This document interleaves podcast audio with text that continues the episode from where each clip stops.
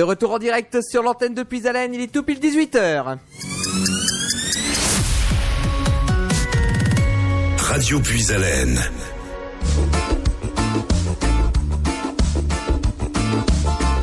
C'est la rentrée pour le club Cœur et Santé avec Radio Puisalène et le club Cœur et Santé section de Noyon. Le premier rendez-vous est le mercredi 4 septembre 2019 à partir de 18h.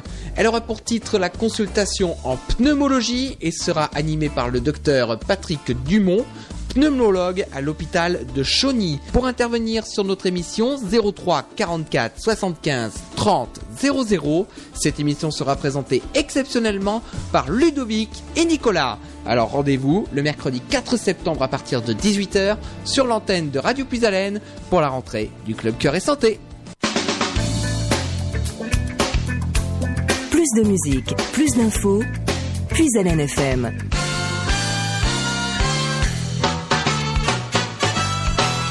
Soyez les bienvenus sur l'antenne de Radio Puisalène. Vous nous écoutez sur nos trois fréquences en Haut-de-France, le 92.5, le 99.1, le 100.9 et notre streaming internet avec le www.radiopuisalène.fr. Comme on l'a très bien dit, c'est la rentrée du club Cœur et Santé avec le thème de ce mois-ci, c'est la consultation en pneumologie. Et pour en parler avec nous, on reçoit Ludovic tout d'abord. Bonjour Ludovic. Bonsoir Nicolas. Oui, bonsoir, c'est vrai que Voilà. Entre il, est les deux. 18, il est 18h, donc on passe effectivement sur le bonsoir. Comment ça va? Ça va et toi? Ça va, merci. De retour de vacances, donc c'est bien. Oui, c'est vrai que là c'est la première. hein. On reprend euh, nos habitudes le premier mercredi du mois de 18h à 20h. Et puis on va vous annoncer quelque chose à la fin de l'émission puisqu'il va y avoir quelques petites nouveautés sur le club Cœur et Santé euh, puisque on le rediffuse. On va on va le dire même tout de suite. hein. On le rediffusera cette émission dans 15 jours à 18h. C'est-à-dire que maintenant le club Cœur et Santé c'est un rendez-vous en direct le premier mercredi du mois et une rediffusion 15 jours plus tard à 18h également. Donc euh, comme ça, on retrouvera des émissions qui ont été diffusées. Voilà, comme ça, si vous êtes en voiture, vous n'avez pas le temps d'écouter l'émission entière, ben, ça fera l'occasion de l'écouter une autre fois. Voilà, donc effectivement, on, on- comme ça, on remet euh, à nouveau, on relance l'information sur notre antenne. Bonsoir, docteur Vauduit. Bonsoir Nicolas, comment allez-vous? Ça va bien, Ces merci. et vacances se sont bien passées? Oui, Très très, bien. bien. Même si c'est vrai que pour moi, c'est déjà reparti depuis un bon mois sur euh, sur l'antenne, depuis euh, début août, effectivement. Et puis on a également euh, avec nous le docteur Patrick Dumont, qui est pneumologue à l'hôpital de Chauny. Bonsoir, docteur. Bonsoir Nicolas, comment allez-vous? Ça va bien, merci. Et vous? Ah bah très très bien, très bien, très content euh, de pouvoir de par- parler d'un un sujet qui me, qui me plaît énormément et en fin de compte on va pouvoir en débattre avec euh, en particulier mon excellent ami le docteur Vauduit, que ça fait plaisir de revoir. Eh ben, on va commencer euh, cette émission. Oui, docteur Vauduit, allez-y. Bonjour Nicolas. Oui. Euh, bonjour euh, Ludovic. Bonjour, docteur Audu. bonjour docteur Patrick euh, Dumont. C'est pour moi un très grand plaisir que tu as accepté de venir animer ta spécialité en quelque sorte. Ce sera en deux émissions. Aujourd'hui, c'est ça un petit peu la généralité. Pour le mois prochain, tu nous donneras la, le titre, le thème de la prochaine fois à la fin de l'émission. Alors, euh, d'abord, euh, euh, tu, est-ce que tu peux te présenter? Mais bien sûr, pas de souci à ce niveau. Donc, en fin de compte, docteur Patrick Dumont. Donc, euh, effectivement, ça fait déjà quelques années que je suis au centre hospitalier de Cheny. Ça fait un peu plus de 30 ans. Euh, là, en fin de compte, effectivement, je suis plutôt chef de département à- au centre hospitalier, donc responsable aussi bien au niveau de la pneumo que la- de la cancérologie, où je me suis de plus en plus investi. Donc là, en fin de compte, je suis là pour vous parler d'un- sujet qui me touche énormément, la pneumologie. Et il faut bien savoir, c'est que euh, la pneumologie vous fait peut-être un petit peu peur, vous fait penser peut-être à des choses très graves, en particulier le cancer. Mais en fin de compte, il faut bien savoir, c'est que heureusement, euh, la pneumologie n'est pas que cela. Ce que je voulais vous, redire, c'est une, spécialité que j'ai toujours adorée, en fin de compte. Et euh, cette spécialité, pourquoi je l'ai adorée? Parce qu'effectivement, c'est une spécialité qui est toujours en mouvement, euh, qui est relativement jeune, parce qu'effectivement, quand on, on essaie de regarder au niveau de l'histoire, parce que je suis un féru d'histoire, j'adore ceci, et il faut savoir, c'est que la pneumologie, quand on la regarde, elle est vraiment apparue en, en tant que pneumologie euh, dans les années 50. Vous voyez, c'est quand même quelque chose d'assez récent, euh, parce qu'effectivement, avant, et ça, en fin de compte, les anciens s'en souviennent. Euh, on, on parlait pas de pneumologie, mais plutôt de phtisiologie.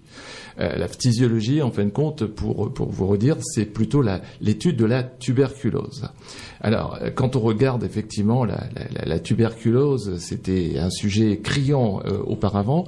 Il y avait un avantage vis-à-vis de la tuberculose pour savoir un petit peu le nombre de nouveaux cas, parce que ce qui est toujours intéressant dans une mmh. maladie, c'est de savoir l'incidence, c'est-à-dire le nombre de nouveaux cas par an.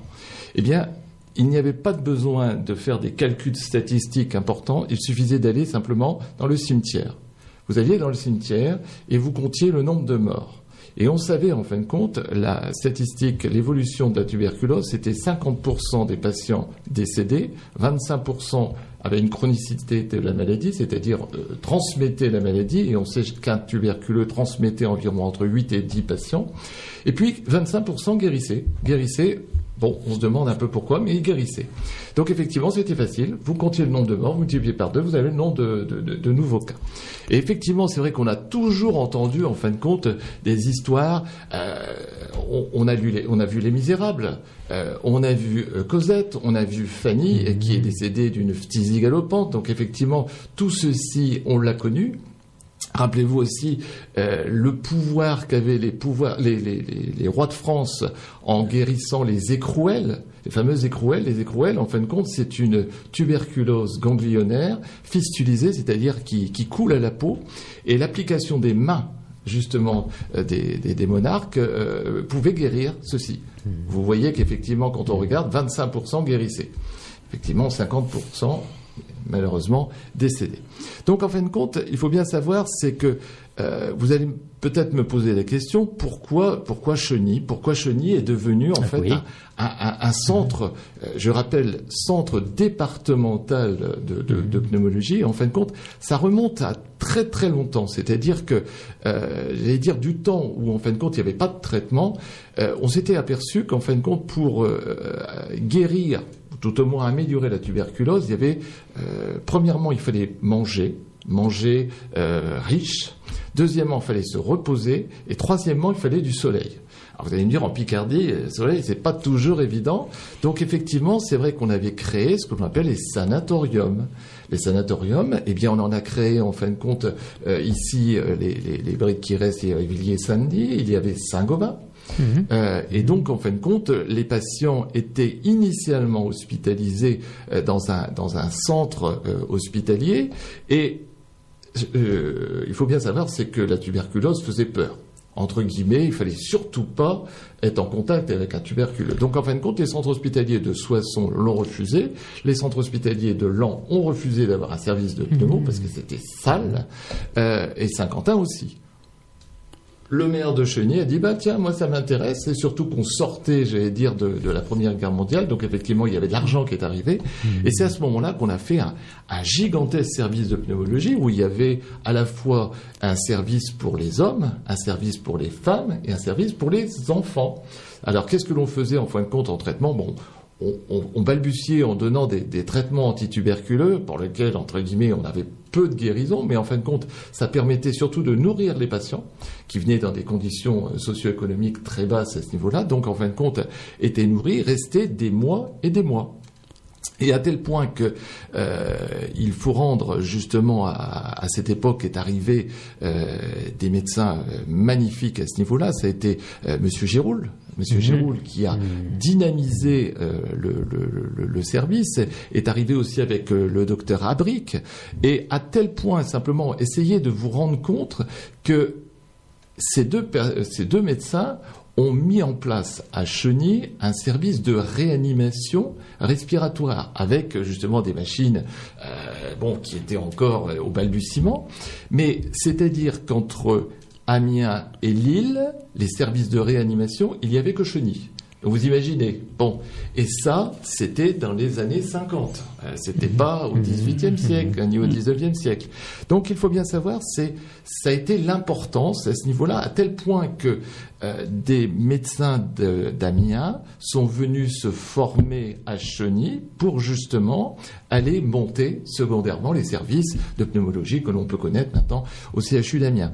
Et si vous regardiez euh, les, les générations maintenant de, de- de- des- pneumologues qui sont en retraite, eh bien tous, tous sont passés par Cheny. Donc effectivement, euh, la connaissance justement de, de- de la pneumologie sur chenille, c'est quelque chose de très ancien et en fin de compte avec euh, un développement très très important.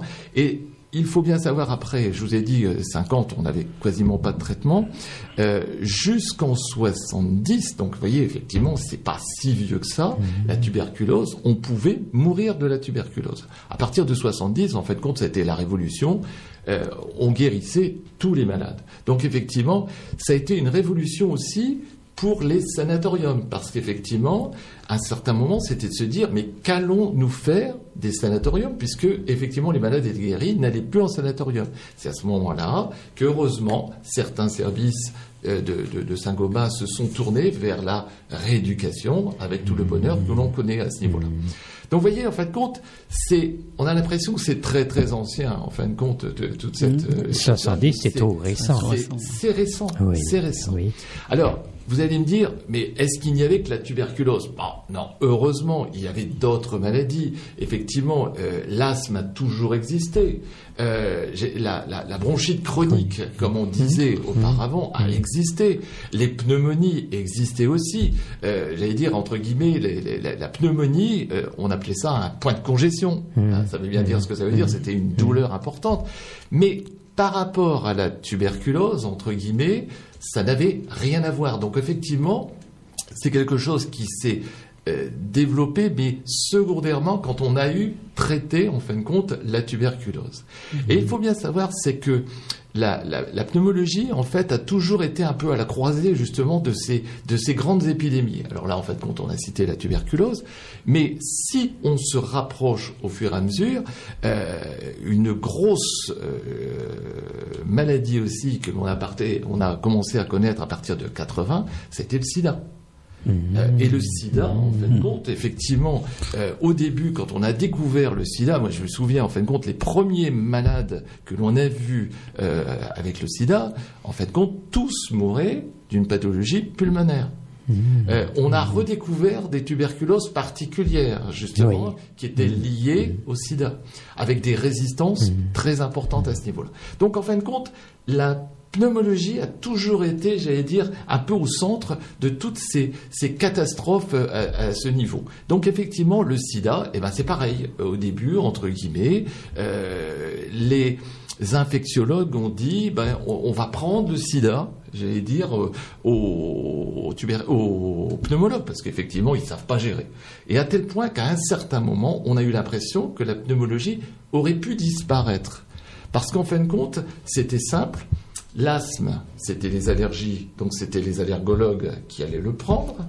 Euh, les pathologies, euh, j'allais dire interstitielles, c'est-à-dire les maladies type du poumon, euh, les internistes allaient le prendre. Toutes les pathologies infectieuses, c'était les infectiologues qui le prenaient. Et arrivé et resté un petit morceau, c'était le cancer. Alors le cancer pulmonaire, en fin de compte, effectivement, ça n'intéressait absolument pas les cancérologues.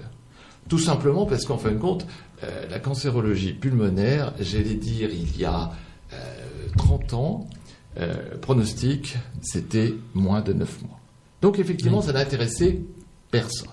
Donc, on a eu peur à un certain moment que la pneumologie disparaisse. Et là, en fait, il y a eu justement, grâce à l'intervention de, de- pneumologues éminents, euh, que ce soit sur Paris, sur euh, Marseille, sur euh, Clermont-Ferrand, eh bien, de nouveaux types de pneumologues sont apparus et justement ont redynamisé un petit peu toute cette, toute cette pathologie. Et ça, c'est ce que l'on va peut-être définir dans un deuxième temps, parce qu'effectivement, c'est vrai que euh, la pneumologie s'ouvre bien sûr sur les, les- les pathologies internes, les pathologies infectieuses. Euh, c'est vrai que la tuberculose, on a l'impression qu'elle a disparu. Non, Il faut toujours faire attention à ce niveau-là. Le sida, on le re, re, re, re- redit, le sida n'a pas disparu. hein, et on réinsiste sur le fait que justement, euh, vis-à-vis des jeunes, la protection doit rester importante parce que c'est pas parce qu'on Oui. a des médicaments que l'on ne doit pas justement se protéger. C'est un message qu'il faut continuer à faire passer, justement. C'est un important. message qu'il faut continuer C'est à faire important, passer. Et il faut bien savoir, c'est qu'effectivement, euh, on avait le tiers-monde, hein, mais maintenant on a ce qu'on appelle le quart-monde. Oui. Et le quart-monde, vous avez des patients pour lesquels, entre guillemets, eh bien, il n'y a plus ce contact que l'on avait avec le médecin, n'est plus vu du tout par le médecin, et on peut découvrir justement, alors, euh, justement des tuberculoses justement beaucoup plus sévères. Euh, le sida, c'est un autre problème parce qu'effectivement, c'est une prise en charge des sujets jeunes pour lesquels on a moins peur. Et là, en fin de compte, entre guillemets, on va déboucher sur d'autres choses parce qu'effectivement, je vous ai dit l'asthme, je vous ai dit euh, la bronchite chronique, je vous ai dit le, cancer. Euh, tout notre environnement s'est modifié aussi. Hein euh, c'est vrai que euh, on le dit suffisamment, la pollution, la pollution, la pollution. Euh, on parle du tabac. Effectivement, le tabac, on est bien d'accord, c'est quelque chose qui existe depuis X années. Simplement, l'amiante. Je reviens juste sur un sujet, l'amiante. L'amiante, entre guillemets, on sait la gravité de cette pathologie. On sait le risque de tumeur que l'on peut avoir. Eh bien, effectivement, c'est pas si vieux que ça que l'on a découvert justement la cancérogénité de ce produit. Euh, on a même dit à un certain moment, quand vous regardez certaines actualités, euh, l'amiante, non, au contraire, c'est bien. Et quand vous regardez dans vos maisons, de l'amiante, il y en a partout. Oui, il y en a toujours. oui. Oui. Alors, Ouais, juste- ouais. justement, avant de, on va se retrouver dans quelques instants après une petite pause musicale. On voudrait juste donner la parole, bien sûr, aux auditeurs. Si vous avez des questions, justement, sur la pneumologie, eh ben, appelez-nous 03 44 75 30 00. Voilà, posez votre question.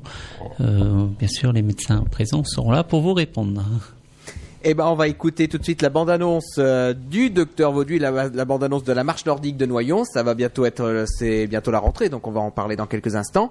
Ensuite, on retrouvera Elsa Esnou avec Androgyne, extrait de son tout dernier album, et Cecilia Cara avec Paris Bogota. Cecilia Cara que j'ai reçue ici en insert téléphonique sur Radio Puisalène. À tout de suite.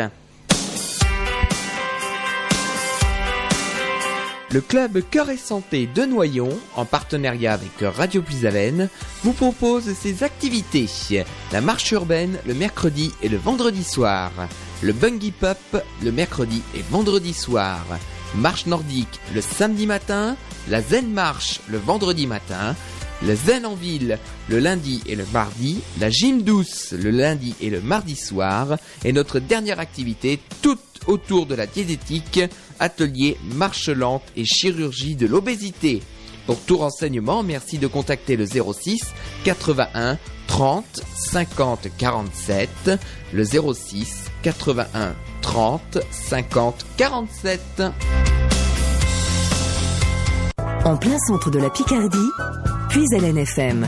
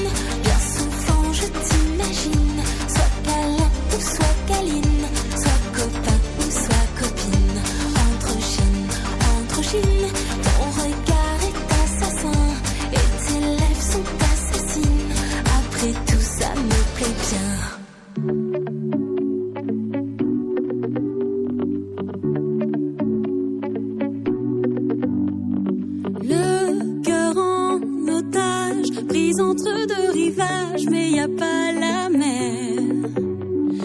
L'air d'une chanson sur ma peau, un frisson de langue étrangère.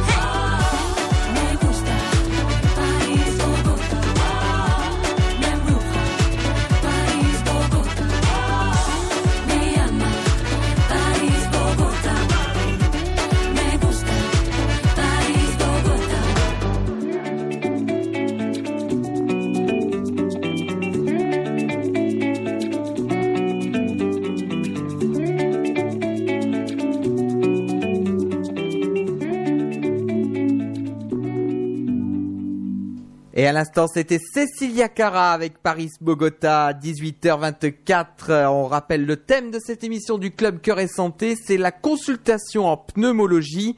Et on retrouve tout de suite Ludo, le docteur Vauduit et le docteur Patrick Dumont.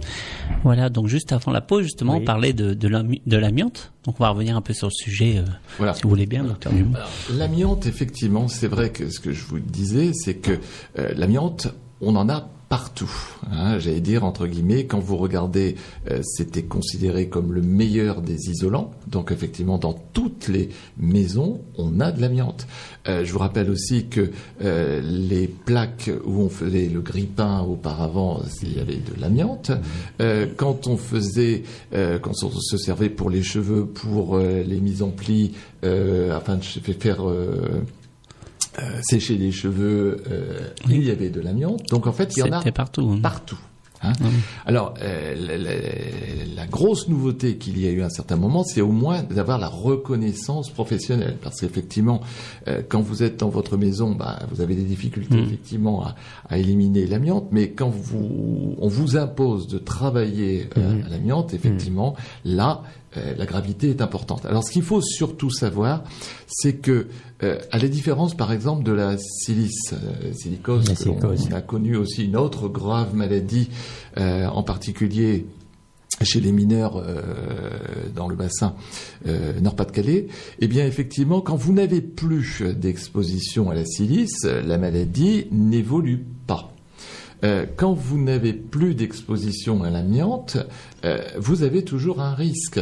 hein. et ce risque, en fin de compte, euh, euh, il euh, peut être présent, j'allais dire, 10 ans, 20 ans, 30 ans, voire 40 ans après la fin de l'exposition. La gravité, elle est là. Donc il y a toujours bien sûr des gens euh, dans l'avenir qui pourraient être euh, Tout... Ah oui, ah oui, pas oui, encore, oui. on n'est Le- pas, on n'est pas au bout quoi. Le scandale de l'amiante, il n'est qu'à son début. Hein, Et il faut bien savoir, c'est que euh, en plus le, le- le- le parcours euh, des, des- des- des patients euh, exposés à l'amiante, euh, pour lequel ils recherchent une reconnaissance, c'est un parcours du combattant. Hein, parce qu'effectivement, ils doivent prouver qu'ils ont été exposés à l'amiante. Euh, il faut qu'il y ait théoriquement au moins 10 ans. Hein, et, et- et la plupart du temps, malheureusement, ce n'est pas le patient, c'est la famille du patient qui se charge de, de- de- de tout cela. Est-ce que justement les gens le savent euh, obligatoirement qu'ils ont été exposés à l'amiante Est-ce qu'on leur disait à l'époque? C'est le gros problème. C'est le gros problème. C'est que, euh, en fait, on le découvre quand on réinterroge secondairement les patients en leur disant exactement où est-ce que vous avez travaillé. Euh, par exemple, la SNCF. La SNCF, euh, j'allais dire pas les patients, pas, les, pas ceux qui travaillent actuellement à SNCF, mais par exemple ceux qui ont travaillé du temps de, de la vapeur, les machines à vapeur. Eh bien, euh, d'abord, premièrement, ils avaient leur machine à eux, mais il faut bien savoir, c'est qu'ils utilisaient en fin de compte des, euh, soit des gants, soit des chiffons chargés en amiante. Donc, euh, ils avaient une utilisation quotidienne de l'amiante. Hein Donc, euh, c'est là-dessus. Et il faut bien savoir, le, le- le- le pire des, euh, des directeurs, enfin, j'allais dire des, des, des, patients qu'il doit être, pour être reconnu, c'est celui qui a été exposé dans la marine. La marine, par exemple, ne reconnaît que quasiment jamais en fait les patients exposés à l'amiante. Euh, alors que euh, tous, tous les patients qui ont travaillé euh, dans les sous-marins, qui ont travaillé euh, dans les navires de guerre, étaient bourrés d'amiante. Mais l'État reconnaît très très très difficilement justement euh, l'amiante. Et- Malheureux. Oui, alors je, je, euh, je reviens un petit peu à l'historique que tu nous as brodé brillamment. Euh, tu as parlé de l'année 1970. Hein, Oui. Euh, et pourquoi cette année-là? Et puis, euh, toujours vers ces années-là, quelle est, dans cette mouvance-là, quelle est la, la pas le rôle, hein, mais quelle est la situation du cancer du poumon en 1970 Alors, alors c'est très simple, c'est que 1970, c'est la sortie de la rifampicine euh, qui a révolutionné et qui a permis de, cette fois-ci, guérir les patients. Hein. Oui. Euh, euh, on avait d'autres... Oui, et, tu, peux me donner le nom commercial du médicament? Rifampicine... euh, Oui. Rimifon Rimi- euh, Non, Oui. Rimifon... Ah non, c'est autre chose. rifampicine Et rifadine. La rifadine, voilà, la rifadine. Donc effectivement, ça a été la révolution parce qu'effectivement là on avait tous les médicaments, euh, on lançait euh, le pyrilène euh, à- dans ces années euh, 70, donc là on guérissait les patients, même avec des tuberculoses gravissimes. Hein Et donc, ce que je vous ai dit, l'asthme existait toujours, le cancer existait toujours, la bronchite chronique existait toujours, mais par rapport à la population de la tuberculose, en fait, euh, c'était essentiellement la tuberculose. Alors, ce qu'il faut bien savoir, c'est que on a découvert après euh, des patients qui ont vécu euh, ou plutôt survécu à leur tuberculose, parce que la chirurgie de la tuberculose, c'était quelque chose aussi euh, d'incroyable. C'est-à-dire que euh, vous avez peut-être entendu parler le pneumothorax. Le pneumothorax, en fait, c'est c'est au niveau d'un poumon, c'est un décollement euh, de la plèvre, c'est-à-dire l'enveloppe autour du, du poumon. Euh, donc forcément, au lieu d'avoir deux poumons, on n'en a plus qu'un. euh, forcément, on est très essoufflé. Euh, la technique actuellement, c'est euh, grâce à un tuyau que l'on met euh, entre les côtes, on va aspirer, on va recoller le poumon et tout rentre dans l'ordre. Eh bien, on s'était aperçu qu'en fait, le bacille acido-alcoolo-résistant, hein, comme on l'appelait à, cette époque et qu'on l'appelle toujours, il n'aimait pas en fait ne pas avoir d'oxygène. Hein, C'est-à-dire que quand il n'y avait pas d'oxygène, il, il mourait. Eh bien, donc, on s'était aperçu que si on faisait un pneumothorax qu'on appelle thérapeutique, c'est-à-dire que là, cette fois-ci, on mettait un tuyau, on envoyait de l'air hein, pour écraser le poumon, eh bien, dans certains cas, en fait, on guérissait le patient. Euh, alors dans certains cas, le problème c'est qu'il fallait remettre de l'air parce que le poumon euh, se remettait à la paroi et on a même utilisé dans certains cas des billes, des billes pour justement euh, continuer à écraser le poumon. Beaucoup de malades sont morts d'infection de ces billes, parce qu'effectivement, euh, c'était une chirurgie qui se faisait, je rappelle, à Cheny. Hein. Cheny euh, faisait ces, ces gestes-là. Et faisait aussi un- une autre euh, technique, c'était la thoracoplastie. Alors, euh, mot barbare, mais simplement, je vais vous dire, ben, on coupait les côtes et on écrasait en fait les côtes, si bien qu'effectivement, le poumon était dessous écrasé. Donc là aussi, ben effectivement, le bacille, euh, dans beaucoup de cas, euh, mourait. Le problème, c'est qu'effectivement, ces patients qui ne mouraient pas de tuberculose euh, sont devenus ce qu'on appelle des insuffisants respiratoires. Et vous avez tous connu, en fin de compte, les insuffisants respiratoires avec de l'oxygène. Euh, eh bien, effectivement, ils ne mouraient pas de leur tuberculose, mais ils mouraient d'une autre pathologie qui était l'insuffisance respiratoire. Respiratoire, oui. Alors, tu me posais aussi la question euh, du, du- du cancer.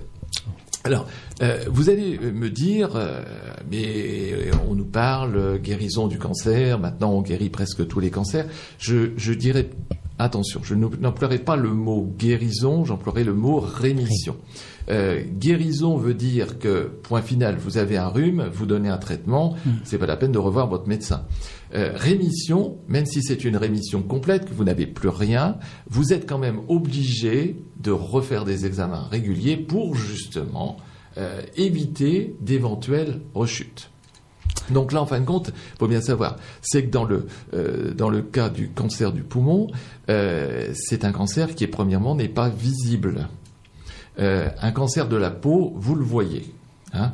et, par contre, vous savez aussi que euh, y a cancer de la peau et cancer de la peau. C'est-à-dire que un basocellulaire, c'est-à-dire une petite tache que l'on va retirer euh, au niveau de la peau, vous guérissez. Là, cette fois-ci, je vous l'accorde complètement. Vous avez un grain de beauté qui se modifie. euh, vous allez aller voir votre chirurgien et votre dermato. Euh, il découvre que c'est un mélanome. Et là, malheureusement, c'est vrai que le pronostic n'est pas le même que le basocellulaire. Donc, le cancer du poumon, le seul problème de ce cancer du poumon, c'est la difficulté à en découvrir le plus tôt possible. Parce que, tout simplement, physiologiquement, entre guillemets, le poumon n'a pas de nerfs. Comme il n'a pas de nerfs, en fait, ben, il évolue, le- le cancer évolue tant qu'il ne touche pas des organes sensibles. La plèvre est très sensible, c'est-à-dire si vous avez un envahissement la plèvre, ça va vous faire mal, vous allez avoir une douleur thoracique. En général, le patient va d'abord voir son cardiologue, parce que c'est vrai que c'est possible que ce soit euh, euh, un infarctus ou une crise cardiaque, parce qu'il faut bien savoir, c'est que la même population, c'est-à-dire sujet tabagique. Donc, il aura été rassuré, hein, mais euh, il aura quand même justement ce cancer. Et il faut savoir, c'est quand on veut avoir le meilleur pronostic dans le cancer du poumon, il faut en général opérer le patient.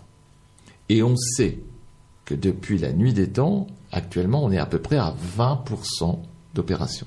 Donc c'est-à-dire que j'ai 80% dans lesquels on ne peut pas opérer les patients. Ça ne veut pas dire qu'actuellement, parce que là actuellement, on en reparlera plus tard, et il y a une révolution euh, très importante euh, de la- dans la prise en charge des, des patients, mais auparavant, quand un patient euh, se retrouvait avoir soit des métastases, métastases, je veux redire, c'est une cellule qui est partie de la tumeur et qui s'est mis à un autre endroit de l'organisme. Ça peut être le foie, ça peut être les surrénales, ce sont de petites glandes qu'il y a au-dessus du rein, ça peut être dans le poumon aussi, ça peut être dans la plèvre, ça peut être au cœur éventuellement, ça peut être surtout au niveau du cerveau. Eh bien, tout de suite, à cette époque, dans les années 70, quand on avait ça, du point de vue traitement, on se retrouvait très vite limité. Donc avec un pronostic de moins de 9 mois. Donc, une gravité importante. Là, actuellement, pourquoi tout a été modifié? C'est pas qu'on a remis des, des nerfs au niveau du poumon, c'est que, premièrement, il faut bien savoir, c'est que les patients, par exemple, les patients qui ont été exposés à l'amiante, euh, ont des suivis plus importants au niveau du scanner. Donc, on découvre des tumeurs à un stade beaucoup plus précoce. Il faut savoir aussi, c'est que et ça des études l'ont montré, c'est que quand on essaye de cibler une population de fumeurs, parce qu'effectivement on est toujours pareil, on est chez les fumeurs, eh bien si on cerne cette population-là et que l'on la, on, on utilise comme dépistage, c'est fini la radio, euh, on pourra reparler des examens, mais la radio pulmonaire, actuellement, il faut se dire, elle ne doit plus être mise dans le diagnostic. Quand on utilise un scanner, simplement pour vous redire, je fais un aparté puis je reviens tout de suite sur euh, ce que j'étais en train de vous dire, c'est que les scanners que l'on a actuellement, un nom un peu bizarroïde que, l'on, que vous pouvez lire, c'est les scanners low dose, c'est-à-dire petite dose. Irradie moins qu'une simple radio pulmonaire. Donc actuellement, et, et que ça soit Noyon, que ça soit Compiègne, que ça soit Chauny, que ça soit Lan, que ça soit Saint-Quentin, ou Soissons, euh, les scanners Lodos sont arrivés. Donc, on fait scanner. Donc, on découvre, euh, j'allais dire, des tumeurs plus petites. On peut opérer, là aussi, ces tumeurs. On peut aussi, les techniques opératoires ont totalement été révolutionnées. On peut opérer des malades. Euh, auparavant, vous aviez des métastases au niveau des os. Les chirurgiens peuvent être amenés à remplacer une vertèbre à ce niveau. Euh, des métastases au niveau cérébral, les chirurgiens peuvent retirer ces tumeurs. Les radiothérapeutes, alors radiothérapeutes, ce sont ceux qui font de la, euh, la radiothérapie, c'est-à-dire qui utilisent les rayons, mais des rayons que l'on appelle alors stéréotaxiques. Je vous dis le mot, mais je vais vous réexpliquer un petit peu. C'est-à-dire Oui. que quand on irradie, quand on, on- on brûle quelque chose, plus cette zone qui doit être brûlée est petite, moins les dégâts à côté sont importants. Eh bien, on peut faire ce qu'on appelle une radiothérapie qui est quasiment chirurgicale, qui peut dans certains cas remplacer un peu la chirurgie. Donc, on a totalement révolutionné, euh, j'allais dire, le pronostic des cancers du poumon. Hein. Par contre, c'est vrai que euh, quand vous fouillez un peu plus, vous trouvez plus. C'est-à-dire que, euh, je, vais simplement vous redire, la bronchite chronique. La bronchite chronique, euh, on en parle tellement souvent que je voudrais revenir sur ce sujet. La bronchite chronique, il faut savoir, c'est que c'est totalement différent par rapport à l'asthme. Alors que cliniquement, vous pouvez entendre le même bruit parce que euh, les signes cliniques de la pneumologie, en fait, sont assez simples. Je vous ai dit, il y a la douleur thoracique, on en a déjà parlé. Donc la douleur thoracique, je vous ai dit, ça ne fait pas peur pour voir le pneumologue, ça fait peur pour voir le cardiologue. Donc en général, douleur thoracique, le malade a eu son électrocardiogramme, a eu son bilan cardio, donc on est tranquille. Euh, il a été bilanté. Mais l'essoufflement, et c'est ça en fin de compte que je voudrais vous, vous redire, alors l'essoufflement, vous avez peut-être déjà entendu votre médecin qui vous a dit dyspnée. Voilà, dyspnée, c'est une difficulté respiratoire. Eh bien, euh, le, le chronique a une dyspnée. Hein, c'est-à-dire qu'il a des difficultés respiratoires. Alors en fait, si euh, il utilise un stéthoscope, votre médecin traitant, euh, rappelons que c'est l'AINEC qui avait le Mhm. premier développé cette technique, eh bien, il va entendre ce qu'il va vous dire des sifflements, des sibilances. hein. Euh, quand euh, j'étais à, à faire mes études, on disait c'est le, le bruit euh, du vent dans les fils électriques. Voilà, c'est ça, le les sibilances, c'est ça. Et il faut bien savoir, ces sibilances peuvent être le témoin, en fin de compte, d'une obstruction au niveau des bronches. Cette obstruction peut être liée à l'asthme ou liée à la bronchite chronique. La seule chose, c'est que euh, le patient va être essoufflé, de plus en plus essoufflé. Mais il faut savoir, c'est que quand vous interrogez quelqu'un, et c'est pour ça que quand vous regardez la date la date, j'allais dire, euh, entre le moment où le patient décrit les premiers signes et, les- et le, le moment où il voit son pneumologue, eh bien, il peut se passer plusieurs années dans certains cas. Tout simplement parce que il a toujours une très bonne raison, le patient. Hein, il est essoufflé parce qu'il a vieilli, parce qu'il ne fait plus de sport, parce qu'il a pris du poids. Hein Euh, et, et- et dans certains cas, en fait, il a même, de manière inconsciente, en fait, réduit son périmètre de marche. Donc, il est plus essoufflé. Et il ne monte plus l'escalier, donc il est plus essoufflé. Donc, c'est pour ça que la Disney, euh, je redis bien, c'est un signe très important, mais c'est pas un signe d'alarme pour le patient. Le signe d'alarme, c'est le crachat de sang.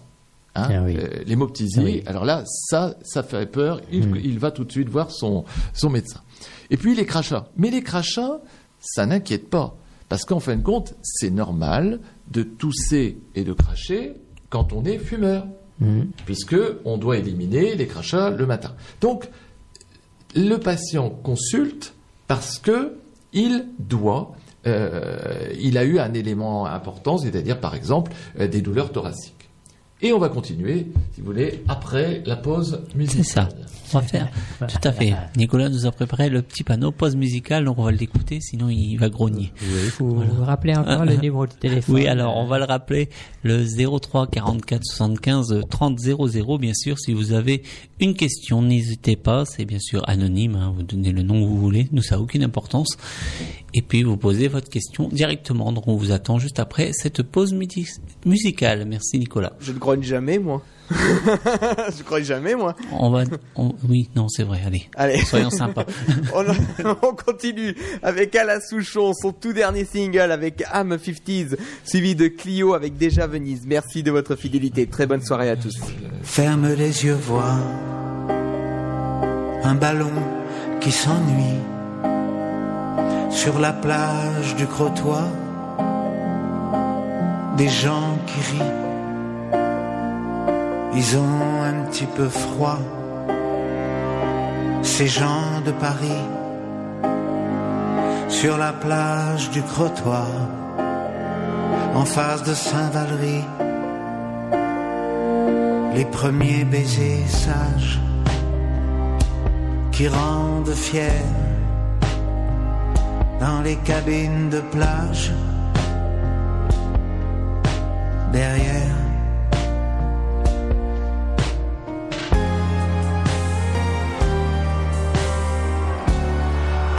50s Arm 50s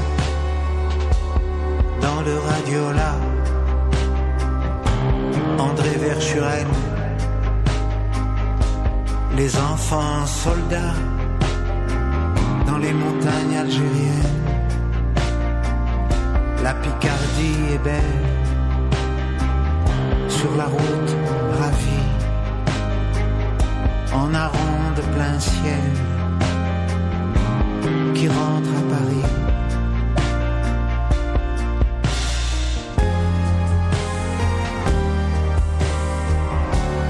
I'm 50s.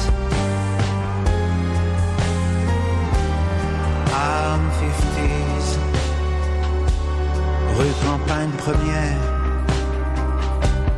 Personne le ramasse quand il tombe par terre.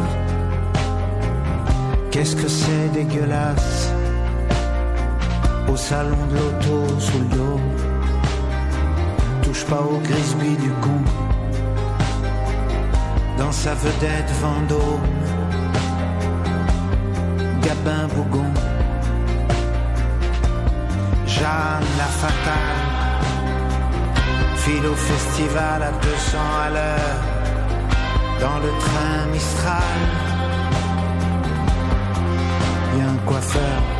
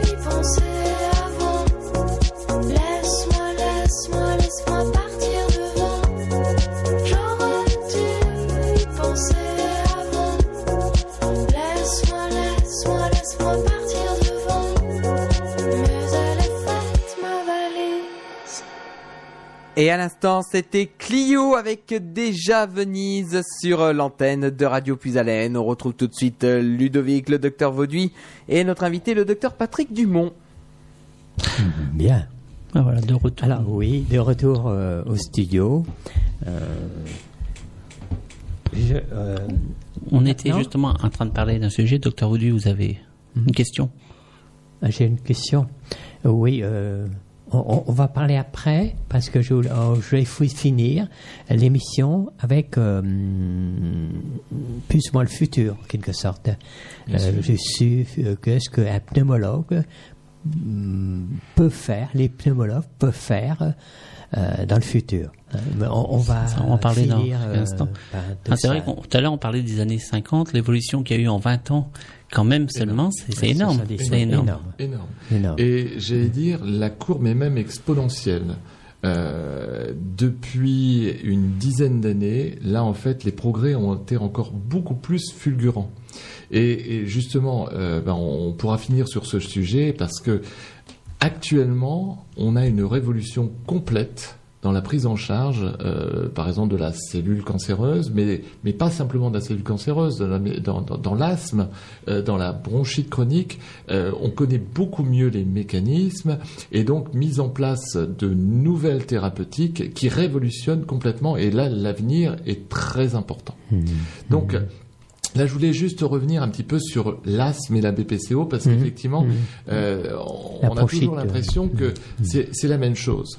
Euh, alors, il faut savoir, c'est que l'asthme, en général, on le retrouve avec des antécédents dans la famille et surtout euh, chez le patient beaucoup plus jeune euh, ou des antécédents. Alors, il faut savoir, c'est que il a eu non pas de l'asthme, mais il a eu des bronchites, comme on dit, asthmatiformes, des bronchites qui sifflaient. Ça, en fin de compte, il faut mieux, j'allais dire, dire aux patients, c'est de l'asthme. Et l'asthme, en fait, donc c'est une maladie inflammatoire qui est actuellement prise en charge euh, très tôt, euh, justement, permet de guérir complètement ces patients. Alors, ce qui est important aussi, c'est, et là on retentit sur la pollution, euh, vous savez que euh, là, on parle de plus en plus de la pollution, pollution de nos villes. Euh, alors, on oublie nos campagnes. Et là, je, je voudrais revenir justement sur ce terrain-là parce que euh, vous savez qu'on parle de la pollution sur Lyon, on parle de la pollution sur Grenoble, on parle de la pollution sur Paris, avec justement la, la circulation alternée, la pollution sur l'île, euh, et ailleurs, il n'y a pas de pollution. Enfin, il n'y a pas de pollution notée. Je vous rappelle toujours, euh, et pour cela, il y a sur Netflix en ce moment une, euh, une série qui cartonne, c'est sur euh, Tchernobyl. Et je vous rappelle qu'en avril 86, l'explosion de Tchernobyl, premièrement, euh, a irradié euh, un certain nombre de milliers de personnes avec des morts directes et des morts secondaires. Euh, et je vous rappelle que euh, pour nous, le nuage s'était arrêté à la frontière. Hein, je vous rappelle, c'était Ah oui. comme ceci. hein. Il y avait une barrière. Il y avait une barrière. Il y avait une barrière. Rien ne poussait.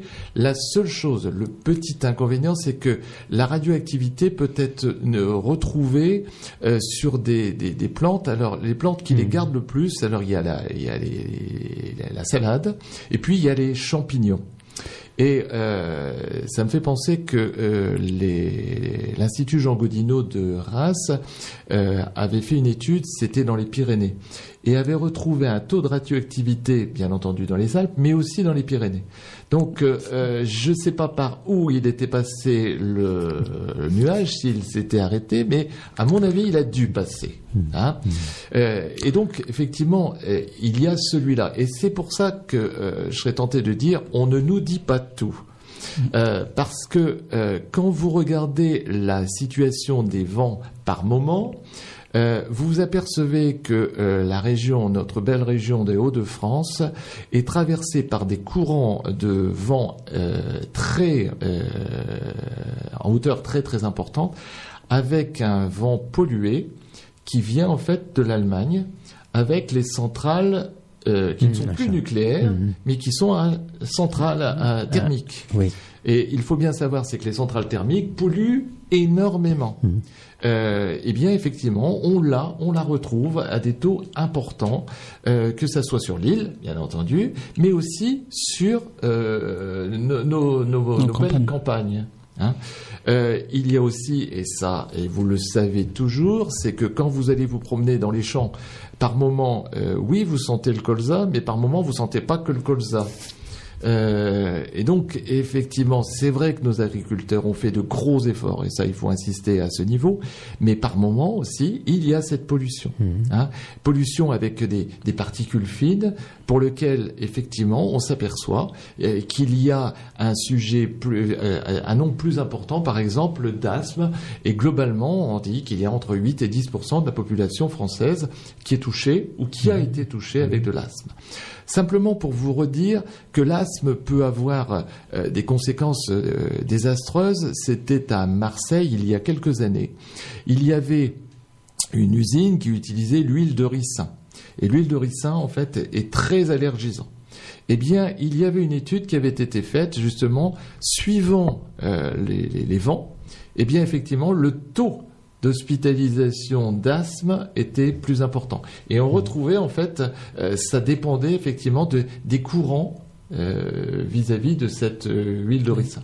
Donc, on s'aperçoit que l'asthme a une composante allergique euh, classique, que ce soit les graminées, que ce soit les poussières, euh, les poussières de maison, je parle, euh, mais aussi, justement, toute cette pollution atmosphérique pour lequel euh, nos voitures aussi. hein. Et même si on est en train de, de faire un focus directement sur le, le diesel, euh, le diesel a fait quand même d'énormes progrès, euh, les autres moteurs euh, polluent également.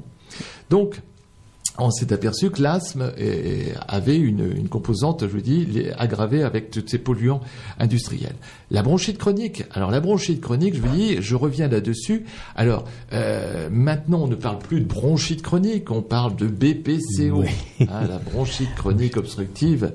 Euh, alors, il faut savoir, c'est que c'est un sujet qui va tousser, qui va cracher, et qui, au fur et à mesure, euh, va être de plus en plus essoufflé. En général, euh, c'est le sujet tabagique, mais on commence à retrouver, là aussi, des bronchites chroniques chez des patients non tabagiques. Et il faut savoir, c'est que c'était l'exclusivité, alors que l'asthme, euh, globalement, c'est 50-50 euh, l'homme et la femme. Et bien la, la, la femme, en fin de compte, euh, bon an, mal an, euh, réduit son écart avec l'homme dans la bronchite chronique. Et alors que auparavant, jamais, jamais on ne voyait de bronchite chronique chez la femme, Oui. où c'était vraiment un cas très isolé, eh bien le tabac, le tabac Le justement, tabac, surtout chez les joue femmes. Oui. Alors, je voudrais juste revenir parce qu'effectivement, euh, au niveau des tabacs, euh, en gros, il y a deux types. Alors, on va vous dire tabac brun, tabac blond. Euh, Est-ce que la cigare est, mieux que la pipe Euh, Est-ce que la pipe est mieux que la- cigarette Euh, Alors, c'est pareil. Si vous posez la question, quelqu'un qui vous demanderait avec le Bordeaux ou le Bourgogne, si vous avez un excellent Bordeaux, au-dessus de 100 euros la bouteille, y a-t-il un risque de cirrhose C'est assez rare. hein. La même chose si vous avez des Monte Cristo et que vous en fumez euh, une vingtaine, à moins que vous soyez vraiment très très riche, effectivement, il y a moins de bronchite chronique. Et donc, simplement pour vous euh, dire la grosse différence entre le, bronchi- euh, entre le tabac brun et le tabac blond. Alors, théoriquement, l'homme préfère le tabac brun. Notre fameuse gauloise, par exemple, euh, par rapport au tabac blond, où c'est plutôt la femme qui préfère le tabac blond. Alors, tout simplement à cause du pH. Le pH est beaucoup plus acide dans le tabac brun, alors qu'il est beaucoup plus basique dans le tabac blond. Basique, c'est-à-dire euh, il, il- il pique moins au niveau de la gorge. hein. Euh, c'est pour ça qu'effectivement, quand on respire du tabac blond, on va beaucoup plus profondément, et donc effectivement, on a plus souvent des cancers du poumon. Alors que le tabac brun, euh, c'est vrai que pour avoir fumé le- le- la gauloise ou la maïs, euh, en général, il faut l'avaler. euh, et donc, effectivement, ça reste plutôt au niveau de la bouche. Mais qu'on se rassure, ça donne plutôt des cancers ORL. Ouais. Hein, donc, ça ne va pas beaucoup plus loin. Donc, vous voyez, en fin de compte, euh, les euh, techniques de vente font aussi que par moment, qu'est-ce que l'on a fait? Ben, Pour essayer justement d'appâter les jeunes, euh, on a vendu à un certain moment euh, des cigarettes, mais pas à 20 paquets, c'était 10 cigarettes par Mhm. exemple. Euh, et puis on, on a vendu des cigarettes que l'on a dit, alors là ça c'est un... Euh, certaines inepties, c'est la, la cigarette légère ou la cigarette ultra légère. Ultra légère en quoi? En nicotine, mais pas en goudron. Et il faut bien savoir, le cancérigène, c'est pas la nicotine, c'est le goudron, entre, autres- entre autres. Donc en fin de compte, effectivement, les sujets fumaient moins au début, mais comme ils n'avaient pas leur dose de nicotine, mais euh, à la fin, ils en fumaient plus. Et puis alors là, ça a été, là ça, ça a été quelque chose euh, pour les vendeurs de cigarettes, ça a été de mettre en place des cigarettes dans des paquets de 20, on connaissait, 25 et 30. Et le patient, quand vous lui posez la question, combien vous fumez? Ben, Toujours un paquet. Toujours un paquet. Toujours un Hein paquet. Euh, et donc, euh, paquet. ce qu'il faut se dire, c'est qu'en général, euh, on dit, bon, le cancer euh, va apparaître parce que effectivement, il a fumé son paquet. Actuellement, on sait que même les petits fumeurs, et quand je dis petits fumeurs, c'est euh, moins de 5, eh bien le risque de cancer est plus élevé. Donc j'aurais dire, en fin de compte, il n'y a pas petit, il n'y a pas gros. Effectivement, le gros fumeur euh, aura un risque plus important, mais en général, il a un problème d'abord où il ira voir le docteur Vauduit parce que c'est plus un problème cardiaque avant. Hein Donc, vous voyez, en fin de compte, déjà au niveau de la bronchite chronique, vous voyez, c'est pas du tout la même symptomatologie. Et auparavant, en fin de compte, c'était quoi? Ben, Le traitement, c'était simple, c'était des bronchodilatateurs, c'était euh, leur donner des traitements bronchodilatateurs, c'est-à-dire dilater les bronches, point final. Ben, notre célèbre ventoline, hein, on connaît tous la ventoline. Alors, l'avantage de la ventoline, c'est qu'elle marche sur la bronchite chronique et sur l'asthme. Donc effectivement, euh, vous aviez beaucoup de gens qui avaient de l'asthme, étiquetés asthme, alors qu'en fait c'était des véritables bronchites chroniques. Donc là, en fin de compte, on a plus cette distinguo qui est fait avec des traitements spécifiques à ce niveau. Alors, euh, Et c'est vrai qu'il y a des périodes euh, justement plus allergiques. Ah Oui, Et- oui, oui. Alors, euh, il faut bien savoir. Alors, dans l'asthme, effectivement, il y a des pics, des pics importants. Euh, mais ça, je pense qu'on va pouvoir en, en discuter après la, après. la pause musicale. C'est ça. Nicolas, il nous oublie pas avec ses petites pauses. non, moi je vous oublie Donc pas. c'est bien. Nous non plus, on t'oublie pas derrière ton petit bocal en verre, là, c'est bien. Ça s'appelle, en fait, Mado l'appelle l'aquarium ici. C'est ça, c'est un peu ça. Ça peut ressembler à ça, sauf qu'il n'y a pas l'eau. Non, il y a pas. Bah, heureusement d'ailleurs, parce que sinon. Bah, on te mettrait de l'oxygène, ça tombe bien, ça va être l'émission. Alors quand même une petite précision, l'alcool d'alcool est dangereux pour la santé, il faut consommer avec Oui, modération. bien sûr. Ça c'est clair. Et puis pour le tabac, hein, ça provoque de graves maladies, donc effectivement, le plus simple c'est de pas commencer. Voilà, c'est de ne pas fumer ou d'arrêter immédiatement. Voilà. Voilà. c'est vrai que c'est très important, effectivement. Alors on va retrouver tout de suite Isia avec euh, Trop vite, suivi de Philippe Elise avec Madame Lapé. On se retrouve dans un instant pour la suite de ce club cœur et santé. À tout de suite.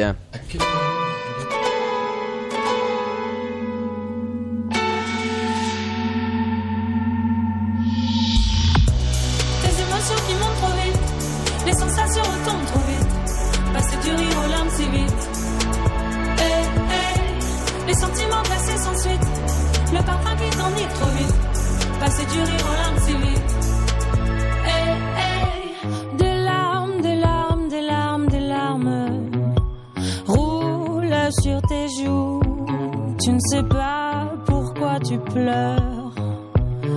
T'as l'impression qu'on t'ignore. Quitter la fête avant la fin. Claquer la porte avec fracas. On ne s'inquiétera pas pour toi. Tu fais ça deux fois sur trois. Tes émotions qui montent trop vite, les sensations retombent trop vite. Passer du rire aux larmes si vite. Les sentiments glacés sans suite, le parfum qui t'enivre trop vite. Passer du rire aux larmes si vite. Eh, eh, tes émotions qui montent trop vite, les sensations retombent trop vite. Passer du rire aux larmes si vite. Eh, eh, les sentiments glacés sans suite, le parfum qui t'enivre trop vite. Passer du rire aux larmes vite. Eh, eh, sans blague, sans blague, sans blague, sans blague. Tu vas abîmer ton cœur. À trop vivre plus fort que tout. Hypersensible et sauvage. Hmm, Dans ta tête comme dans une cage. T'as tellement besoin qu'on t'aime.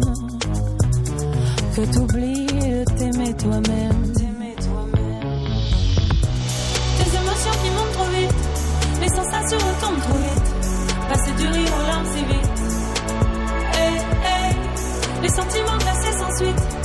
Parfum qui t'enivre trop vite. Passer du rire aux larmes si vite. Eh, eh, tes émotions qui montent trop vite, les sensations retombent trop vite. Passer du rire aux larmes si vite. Eh, eh, les sentiments glacés sans suite, le parfum qui t'enivre trop vite. Passer du rire aux larmes si vite.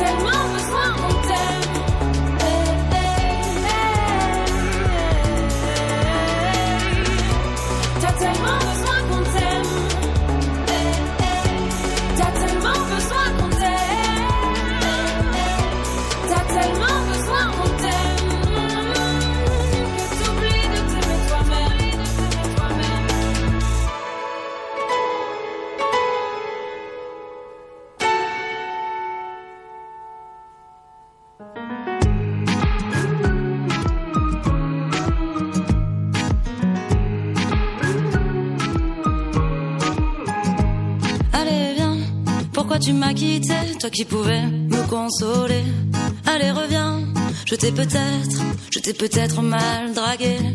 Tu es si belle, je ne sais pas, je ne sais plus comment on fait. Tu fais des tiennes, tu me regardes de loin, toujours incertaine, allez, reviens. Eh, madame, la paix s'en est allée, s'en est allée. Eh, madame, la paix s'en est allée, s'en est allée, s'en est allée, s'en est allée, est allée, s'en est allée, s'en est allée, s'en est allée, s'en est allée, s'en est allée.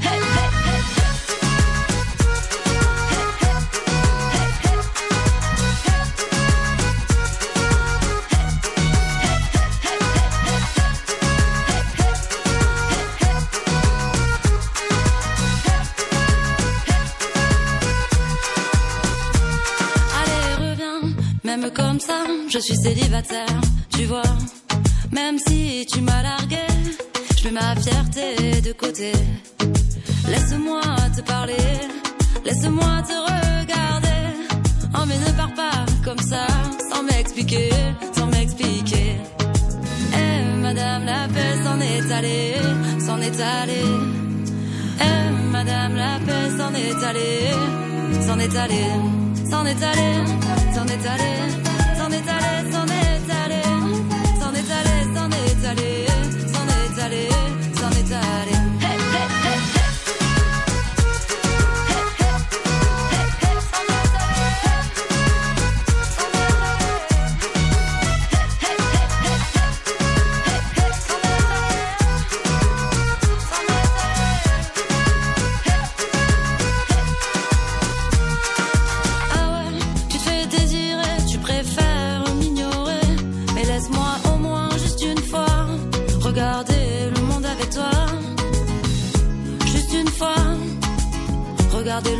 avec. Eh, Madame la paix s'en est allée, s'en est allée. Eh, Madame la paix s'en est allée, s'en est allée, s'en est allée, s'en est allée, s'en est allée, s'en est allée, s'en est allée, s'en est allée, s'en est allée, s'en est allée.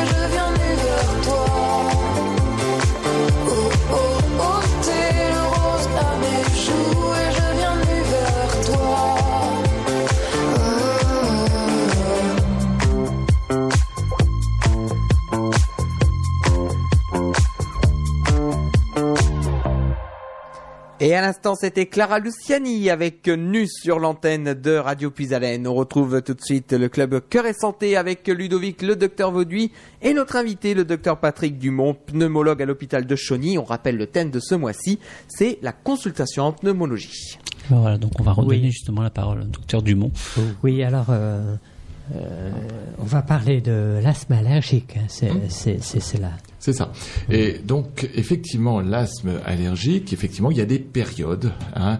Alors, euh, si vous regardez, l'acarien, c'est celui pour lequel la période est la moins évidente, puisqu'effectivement, on a des, ca- des acariens euh, quasiment 3 ans, 65 jours par an.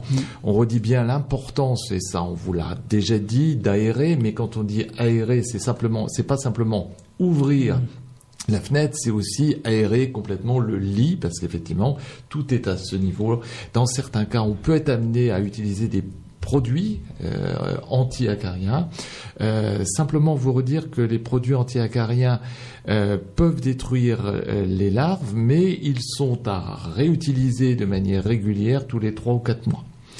Donc, Ça, c'est la première des choses. La deuxième des choses, effectivement, le, le- les, pics importants, c'est essentiellement euh, au niveau du, du printemps.